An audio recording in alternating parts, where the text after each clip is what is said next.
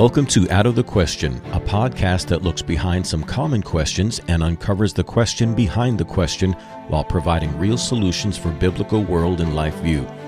Your co hosts are Pastor Steve Macias and Andrea Schwartz, a teacher and mentor.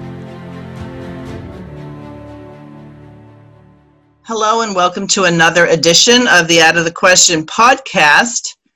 Today, I'm going to pose the question Exactly how hot does the frying pan have to get? So, Steve, why don't you start us off with why would I ask that question? Well, I think we're asking this question because all around us there are changes happening in our culture. Some of us have been noticing there have been changes for the last few decades. Uh, Christianity has been pushed out of the classroom. It's been pushed out of our role of government. It's been pushed out of our textbooks. It's been pushed out of the you know the general public square. And so with that comes a change not only of what the faith of our nation is, but also with what is it that we allow, tolerate, practice, or expect. And so we have seen gradually over time the intrusion of humanism into our daily lives and it's happened with everything from the tax code to how our children behave to what we see on television.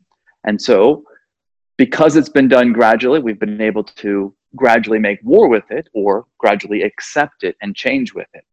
But the question is where is the point in which it becomes so intolerable, when it becomes so humanistic that a Christian cannot coexist with the humanism as it is in the temperature in our culture today. So the expression, you know, jumping from the frying pan into the fire basically says it gets so intolerable, whatever it is, the heat, that then you jump into the fire, which of, of course is hotter than that. So jumping being in the frying pan or the fire neither one of those are particularly optimum solutions or something that somebody would gravitate towards.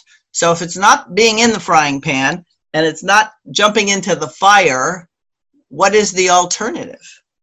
Or another way to read this kind of expression or idiom is that we often describe our choices in this false dichotomy. Why would we go against the dangers of our current system if we know the process of bringing things back to the way that they're supposed to be is going to be even more difficult? You know, for example, why would you go against the grain of uh, the current health crisis or go against the grain of public education if you know it's going to be a very difficult and costly fight to work through there?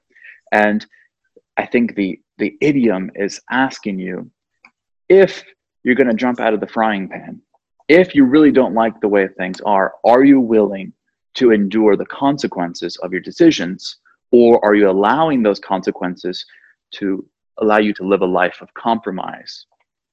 So, a good example would be this whole mask issue.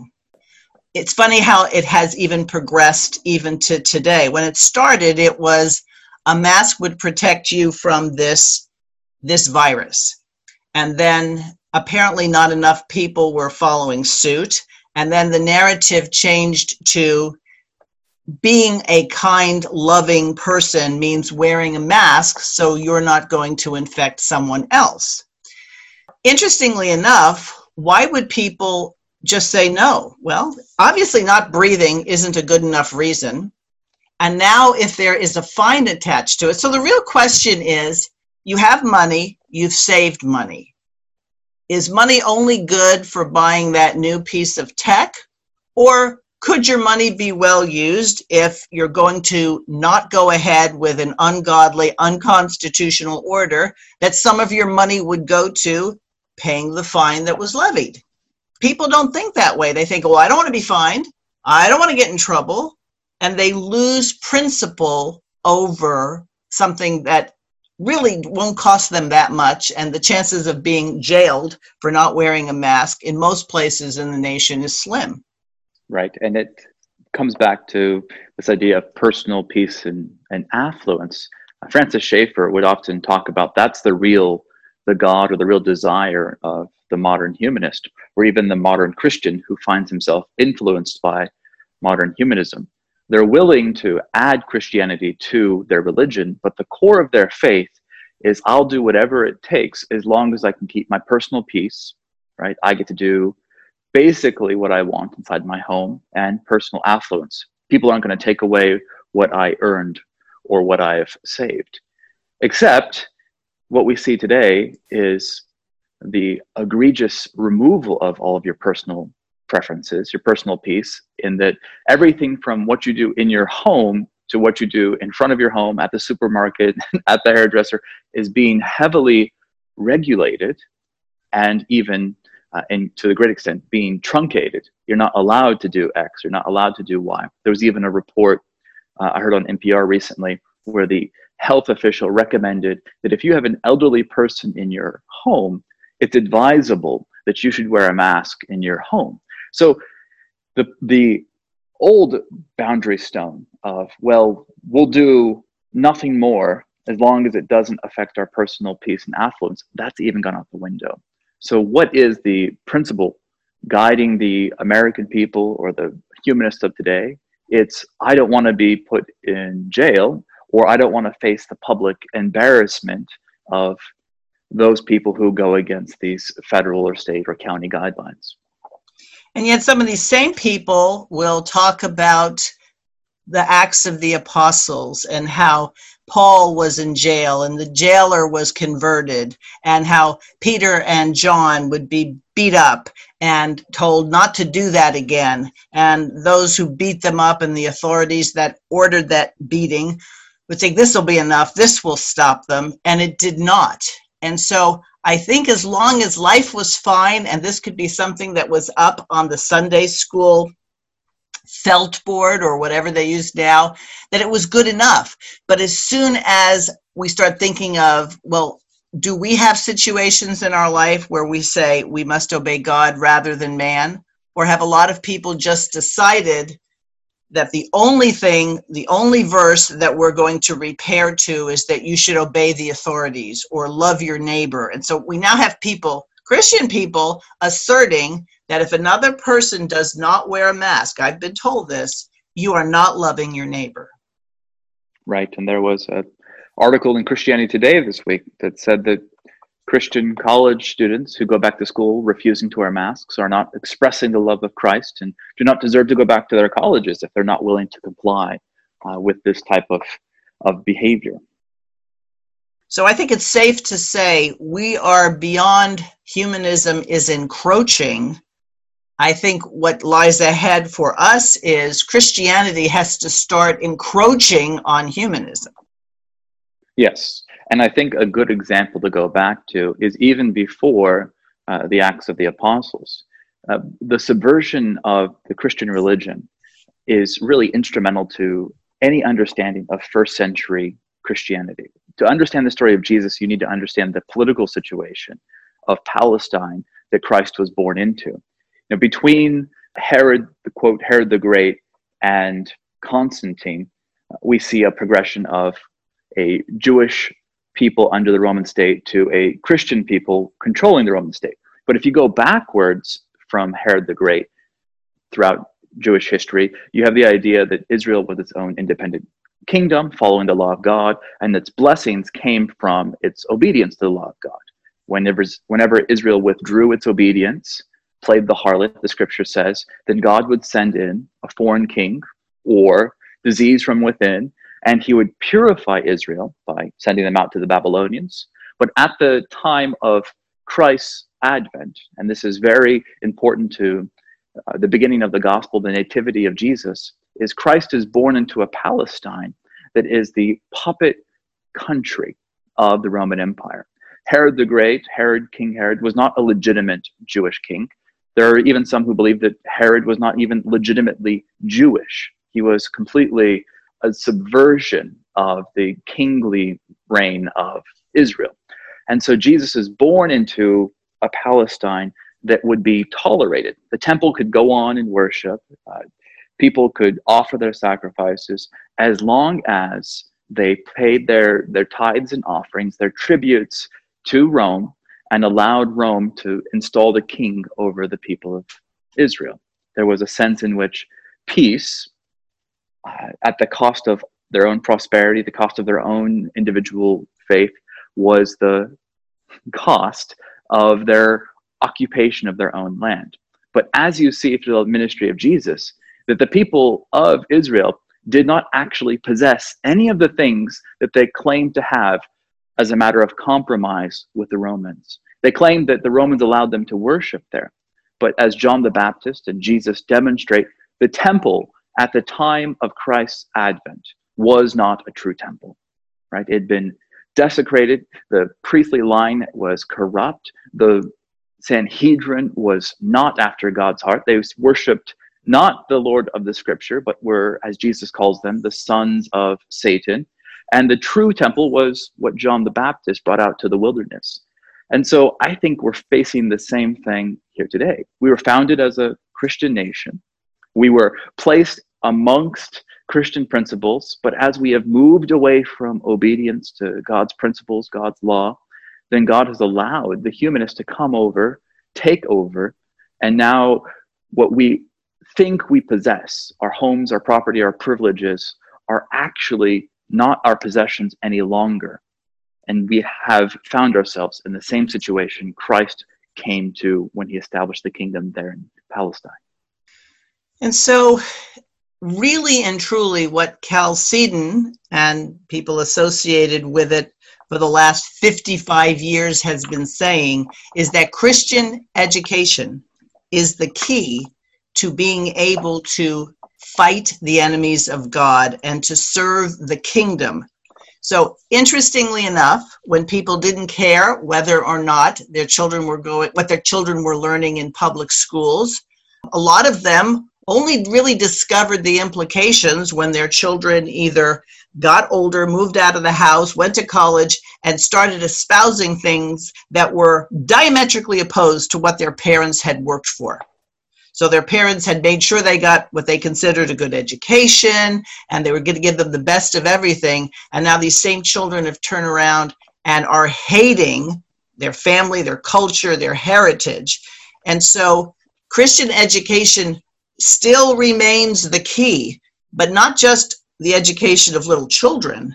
We have a whole population that needs to understand that the only reason the state can be so big is that the church and the family have given up their proper jurisdictional roles.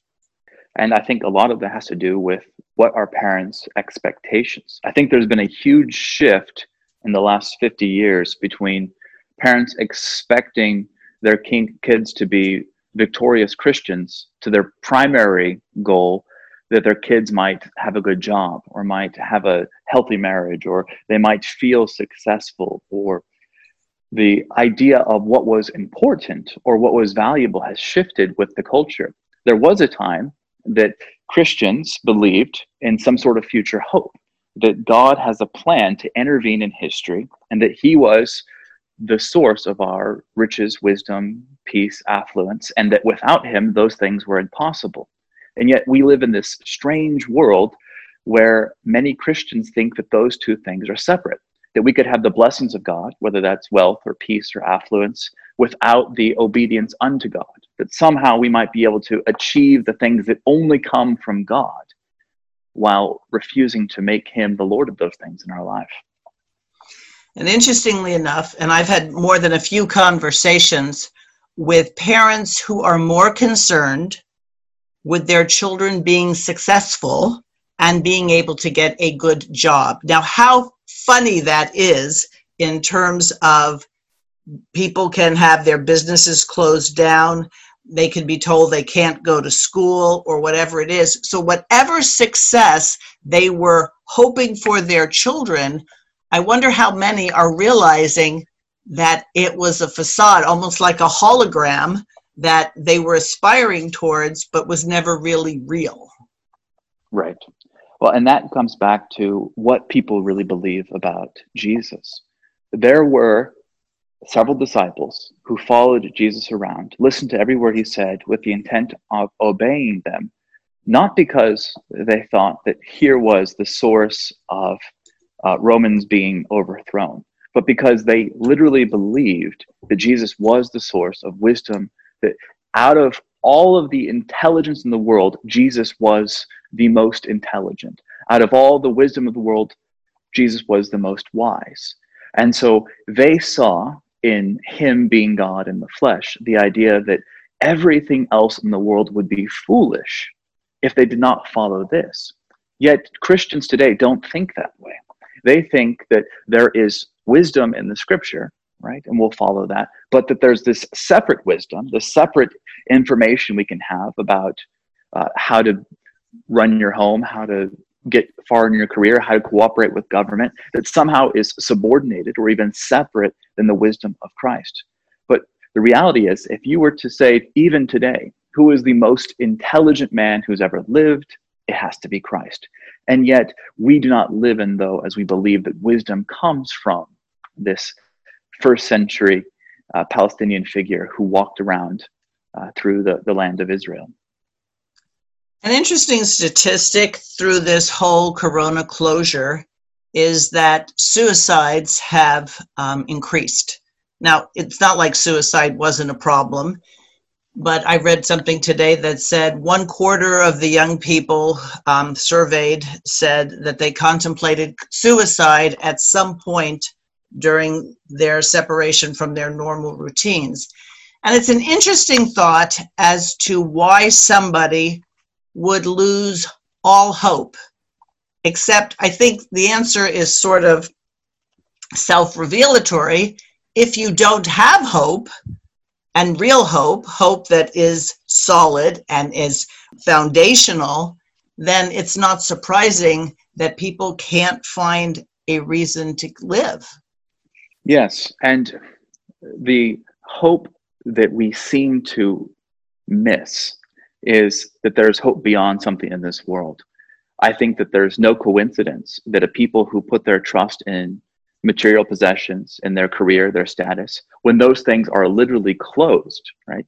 If your if your status is based on I'm a, a great doctor or I'm a great lawyer, and suddenly the place you go to called your office every day is closed, then who are you? Or if your status is based on the amount of money in your bank account and suddenly the government has taken away your business or your ability to make money well what's where's the hope? I think there's also a sense in which for for many years we've been operating on certain social paradigms that are born out of the truths of christianity. You know the relationships between mothers and their children uh, the relationships between neighbors against neighbors and each one of these humanist encroachments upon our personal liberties has a natural effect on our identity. So laws are not separate from who we are, but rather a reflection of the truth that we believe. So when God gives us good laws, when he says, honor your neighbor, don't kill, those things do what's best for the human soul, for the human body. The great danger of draconian laws, the great danger of unbiblical, dishonorable, evil laws is not only that they take away our personal affluence or they take away our personal liberties, but they go against the very identity that God put in us. When you begin to limit how people can interact with each other, take away their ability to worship freely, you're not just destroying some arbitrary idea called legal rights. You're actually destroying the image of God in man. The state is actively tempering down your humanity because the laws that the Christian foundations are based on are meant to build up what it means to be human, whereas anything that goes against that physically kills people. And so we ha- we're really at, I believe, a crisis point. I suppose everybody over the centuries thought that what was happening during their time was an existential threat, is the expression. But I think, for, for me anyway, as I interact with people many of whom would say they are Christian, they are more afraid of death than it seems than anything else. And yet, if anybody has studied history, if anybody has lived long enough, you know that death is a phenomenon that happens and there's no stopping it. So, why do you think this fear of getting this virus much of the data surrounding it isn't even true. But why do you think this fear has overtaken the church to the point that when the government says you must not meet, they think that they're being righteous by not meeting, as if the purpose of the church was to prevent people from getting sick, as opposed to the purpose of the church was to instruct them for their need of eternal life?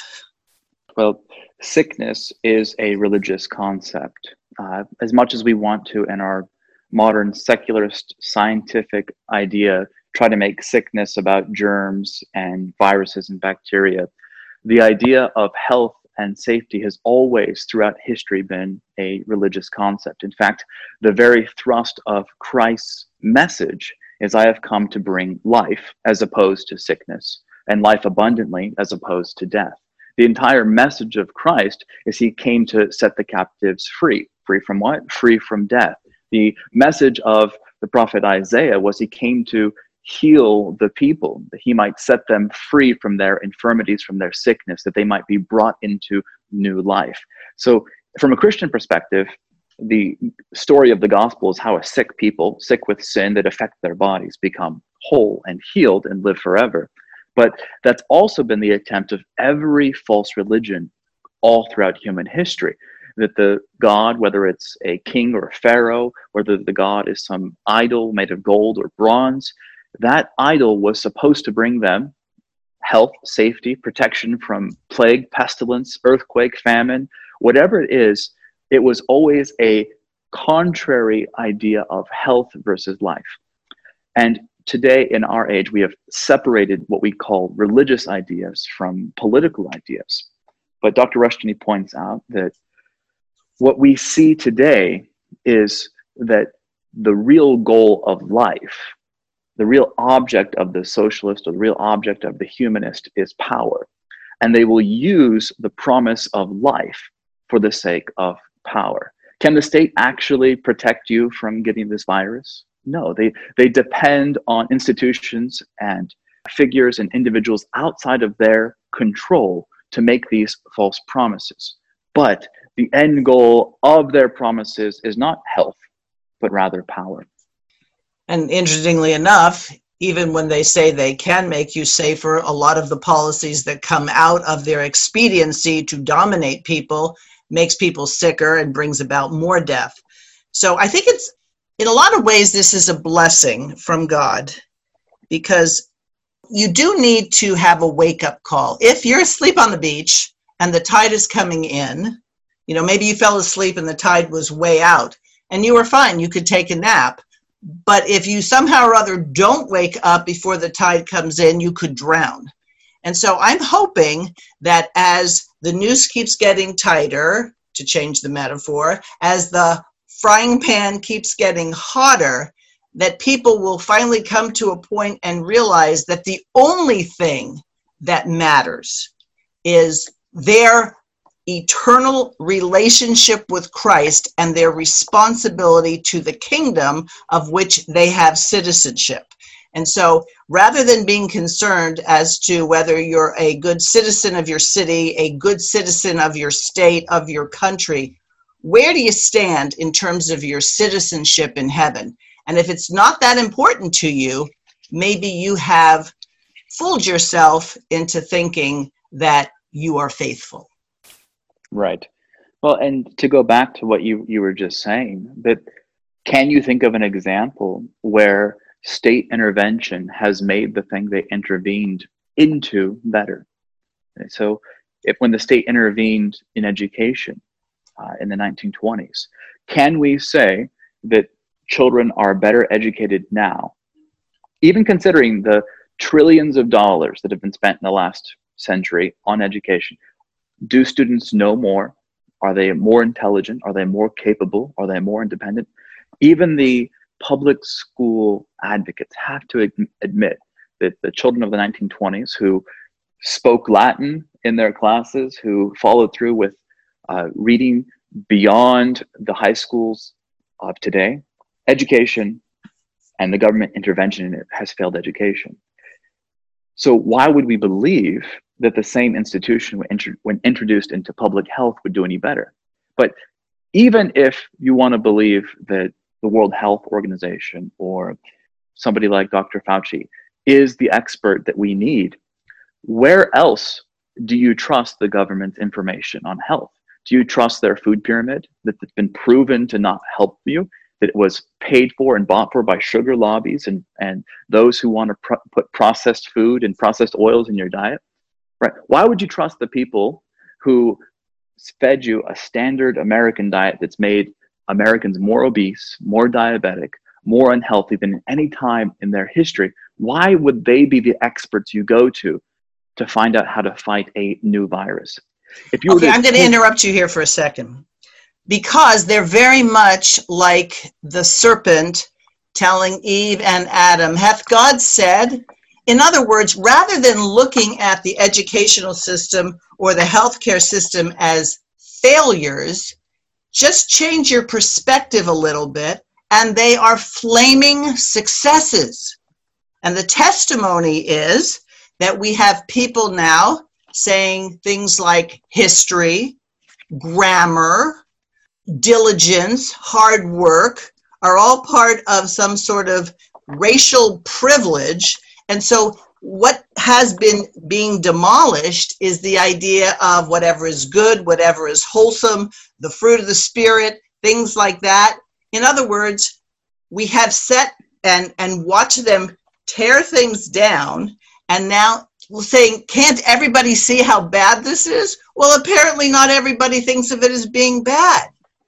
And yes. so we need to realize there is a war, and too many of those who would call themselves on the side of Christ have been, you know, going to the bread and circuses and not caring about what happens to their society. Right. And it, there is a great, I don't know if it's irony or a sadness to look at the pressing political issues of our day and see that the solutions put forward by the statists are worse than the problem.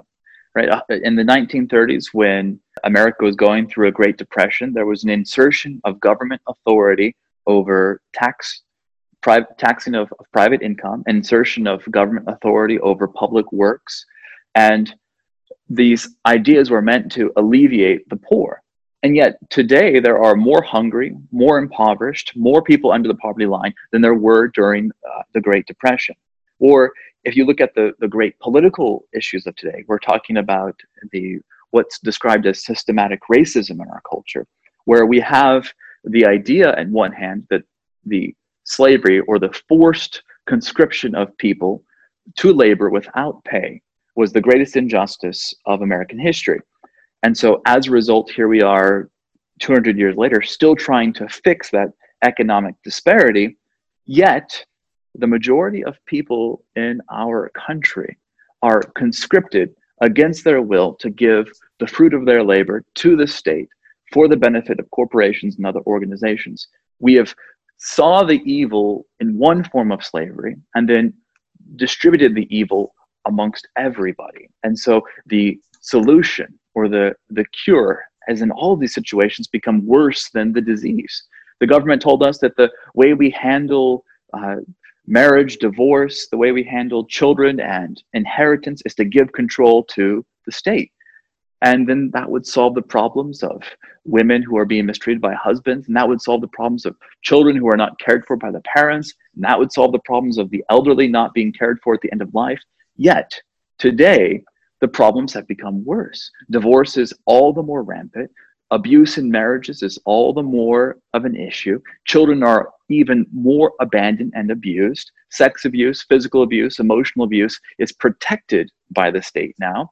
And then, worse than that, the vulnerable parts of our society, the elderly, are put up for euthanasia. They're told to live on the subpar income of Social Security and forced to live desolate lives.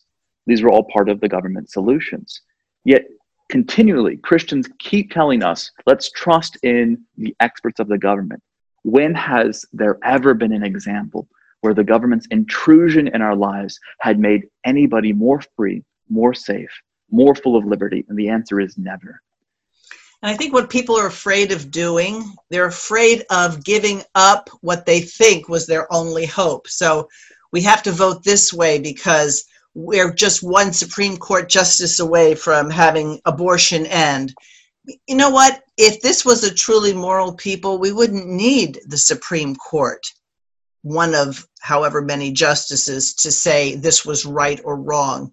It would be an unthinkable thing that people would kill children in the womb. Well, as soon as that didn't become unthinkable, then you could have the idea of getting rid of people who were not as useful to society, who had a disability, or who were aged. And so, as long as we're going for man made solutions, we are going to reap what you get from man made solutions. And the Bible is chock full of stories. It didn't take a majority of people. Gideon certainly did not win his battle with the Midianites because he had an overwhelming army and he had as many Supreme Court justices as he needed. When we don't understand that God plays for keeps and God has the ability to change things in a heartbeat, although I don't know if that's a good analogy for God with a heartbeat, but we'll keep it that way. Anyway, my point being is that could we be experiencing this right now because God wants us to say, folks, the tide is coming in. What are you going to do about it? And it has to do with what we describe as the kingdom of God. You know, we often look at the Beatitudes, you know, the blessed are the poor, blessed are the meek, blessed are those who mourn. And we have this idea that Jesus came in the world to give us an otherworldly comfort as we go through the this worldly discomforts. But that's not what Jesus promised. The, the blessedness that Jesus promises to his people is not that the kingdom is somewhere in the future but rather that through your personal relationship with Christ, that the kingdom is now, the kingdom is near.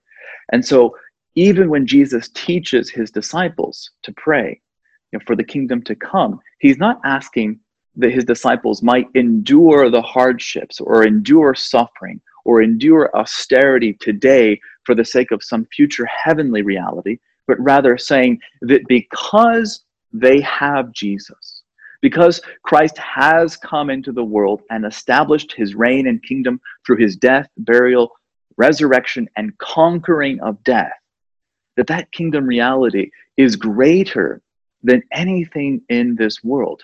So blessed are the meek, blessed are the poor, blessed are those who mourn, because even in this state, we have the confidence, the assurance, the reality that the kingdom of God is here with us, putting down the deeds of the devil that has the wisdom, the power, and the structure to overcome all of these false facades of power and authority, these other kingdoms that think they control, while the Lord of heaven sits in his throne and laughs.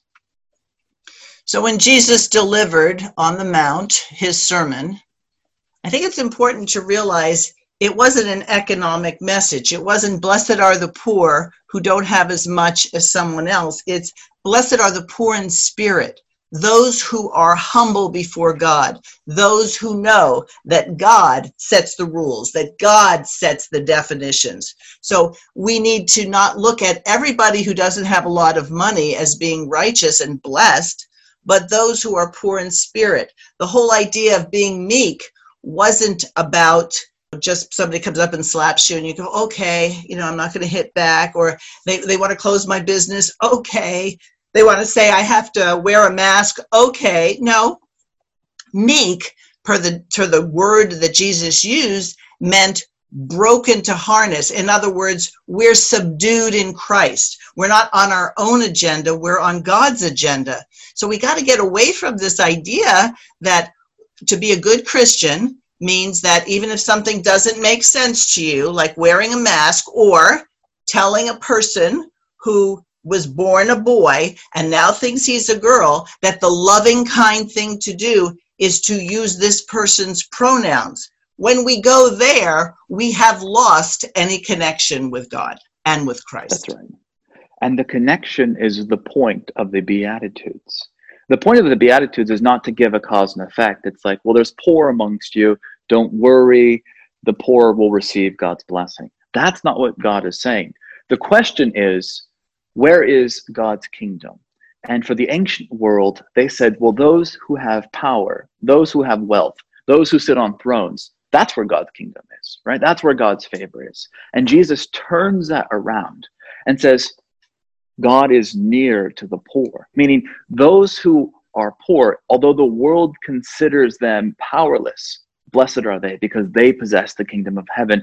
And the things of this world that we consider mighty, that we consider powerful, are nothing compared to those things that are blessed, that those things that are connected to Jesus. So who cares if you're poor, Jesus says? It doesn't matter that the world thinks you're not economically powerful because you're blessed. You're connected to the one who controls all of the wealth of the world. I mean, that is the entire message of the story of the Good Samaritan. Jesus looks at the, the priest, he looks at the Levite, he looks at those who had political, religious, and social clout and says that they are useless.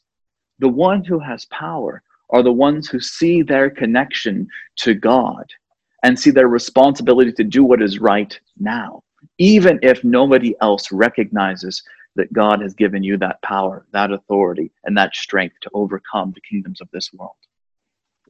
So I, I, think it's incumbent on all of us to recognize that not only is this a war, it's in process, and many of those who would normally be viewed as our allies are not acting as allies. They're much more likely to be classified as casualties. I've had conversations with people people who would call themselves Christian. And when you bring up the idea of this is a judgment on America because America has tolerated things like abortion and homosexuality and destroying the family. I can't tell you, Steve, how many times people say, okay, stop mixing subjects. All we're talking about now is COVID. And, and what they want you to do is basically say, we're just going to look at this and try to bring some sanity or understanding, but we're not going to use the Bible. So, yeah, yeah, you and I both know we believe the Bible, but let's not use the Bible. Let's just really talk about facts. And what they're betraying is the fact that they don't really hold the Bible to be anything other than maybe a little amulet to wave around when they need some help and they don't know where else to go. And not only that, they're not using the Bible as the source of where authority and purpose comes from. If Christ was among us describing the poor, the desolate, the the ostracized, the folks who don't have authority today, uh, how would he view uh, the people who belong to Christian churches today? Uh, would he count them among the the Levites and the priests who ignore the needs of the people for the sake of their own personal gain or their own personal indifference? Where are the Christian pastors who are willing to stand by mothers and fathers who are unable to provide for their children because we've allowed the government to control too much of our life? You know, the modern narrative, because people do not know God's law, is that we have to excuse the looters because they have been oppressed. And so they're now just getting what they were owed all along, or the reason that they are violent, or the reason that they steal, or they injure, or they kill. In other words, we're supposed to understand all this as though the Ten Commandments and God's law don't apply to everybody equally. How ridiculous is it for anybody to think that God's law could be true, but only for some groups and not for others. That's right. I think it's time for, for Christians to quit making excuses for our own failures, quit making excuses for our own fears, quit making excuses for our own lack of faith in what the Lord is going to do. It's very easy for us to take a step back and allow other people to do the heavy lifting to see the people like John MacArthur who are opening up their church in Southern California and saying, well, let's see how it works out for them. We'll wait to see if the Lord's going to bless them. Meanwhile, those of you who stand by the side, who are lukewarm, who are neither hot nor cold, the Lord's going to spit you out of his mouth. That's his promise to the churches who do not take a stand. It's interesting that you put that situation with John MacArthur's church in Southern California because I was recently on a call with a Christian legal group that has committed to helping people who want to obey God, want to congregate together. And there was a point at this meeting where there was a Q&A and somebody asked the question, what's the safest way we can maneuver through this and not get in trouble? And the person who was leading the meeting started to laugh and say, you know, go to your shelf and pull out your history book and find out whether there was ever a safe way to appease the enemies of God. And you'll find out that there isn't. And so then you have to have a decision making time which says, what's more important to me? And although people like to talk about, oh, our founding fathers, you know, when they signed that Declaration of Independence, they were pretty much signing their death warrant if that cause did not prevail. And I just don't think we have that character enough today. You see it, and when you see it, you gravitate towards people, at least I do, who are willing to say, oh, yeah, okay, this might cause me some discomfort. And not unlike the three men who ended up in the furnace, you know, they didn't have any guarantee they were going to come out. They even said, we might not make it out. You may watch us burn. But that doesn't mean that what we're refusing to do is in a proper stance before God. Right. And I think Christians have embraced this misguided idea of proper stance. Uh, you'll see lots of articles published right now about submission to governing authorities, to, to being obedient, to suffering through the tyranny, because that's what our call is to Christians. And they kind of equate this idea of suffering or of being the loser in history with Jesus's idea of being poor in spirit or being meek. That somehow when Jesus talks about being poor, that's an aspiration. That of course Jesus want us to be the doormat because Jesus really blesses the poor and the weak and the lowly. But when Jesus is talking at the, the mount, giving the Beatitudes, he is not talking to a wealthy people, telling them to go down and be poor. He is talking to the poor people who have no place to go but to the kingdom. When he says, Blessed are the poor in spirit, he's talking to the people who he has just himself healed and rescued from their infirmities. And so the same thing is true with us as Christians. If we want to be like Christ in our political situation today, we cannot encourage people who have means to fall down, but rather we have to go to those who think they have means and convince them and show them that the things that they're putting trust in, the state, the government, the, the experts, the humanism, the structures, that those things are true poverty. And you will be blessed once you realize that you have nothing. There is no confidence in the princes of this world, as the psalm says that there's no confidence in shields or horses or chariots the only place you have is if you say, I am blessed because there is nothing in this world that can strengthen me, save the kingdom. I'm blessed. Blessed are the poor in spirit who recognize that the only place to find certainty of health, peace, prosperity is to put the kingdom of God first, and that all of these things will be added to you after that. Indeed. Well, I have a recommendation which may not be a very popular one, but if you find yourself, listeners, hanging around with people who are just willing to see how it goes as opposed to actually working towards bringing the kingdom in heaven to be realized on earth that we pray when we pray the Lord's Prayer, find some new friends. find some people who they may not be in your town, they may not be in the same state even, but there are things you can do, especially now with the schools being in flux. If you're somebody who has an understanding of God's word, offer to help with other people who are struggling. Offer to, if parents have to go ahead and go to work and they can't take care of their children, offer to either homeschool them or pay for them to go to a Christian school or whatever it is. Let's be on the offensive. The one thing the enemies of God cannot stand are fearless people. So if we become fearful and we live in that, then we are much more easily controlled. But if we're fearless, and I don't mean reckless, I mean fearless, that we're going to do what's right, that we've examined what's right in terms of all of God's word, as opposed to one verse that has been misinterpreted, then I think we're going to see a turnaround. And uh, for, I guess, further reading on this topic, it's helpful to have a historical perspective. Rushdoony's book, Christianity and the State, goes through how uh, Christians have historically handled places where the kingdom of our Lord contradicts the kingdoms of this world, and how in the last 2,000 years, the kingdom of our Lord wins every single time. Uh, so there's there's that.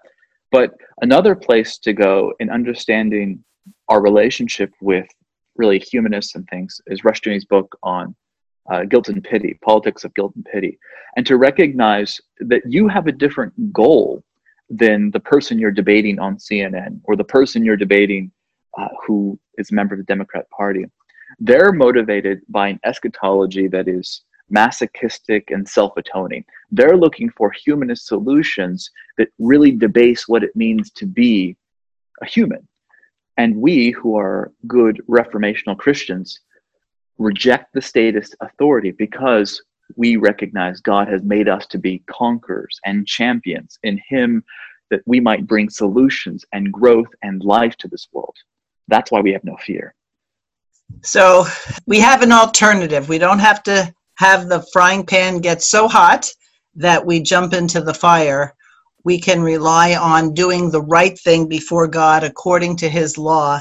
And let me invite anybody who is listening, or maybe somebody shared it with you. Rushdoony's book, Law and Liberty, in, in really small chapters, will go through an analysis of how there is no liberty or freedom apart from God's law. And I invite you to get in touch with us if you'd like some resources or connections in your area. You can always contact us at out of the question podcast at gmail.com. And we'd be really interested in helping you connect up with other people. Thanks for listening to Out of the Question. For more information on this and other topics, please visit chalcedon.edu.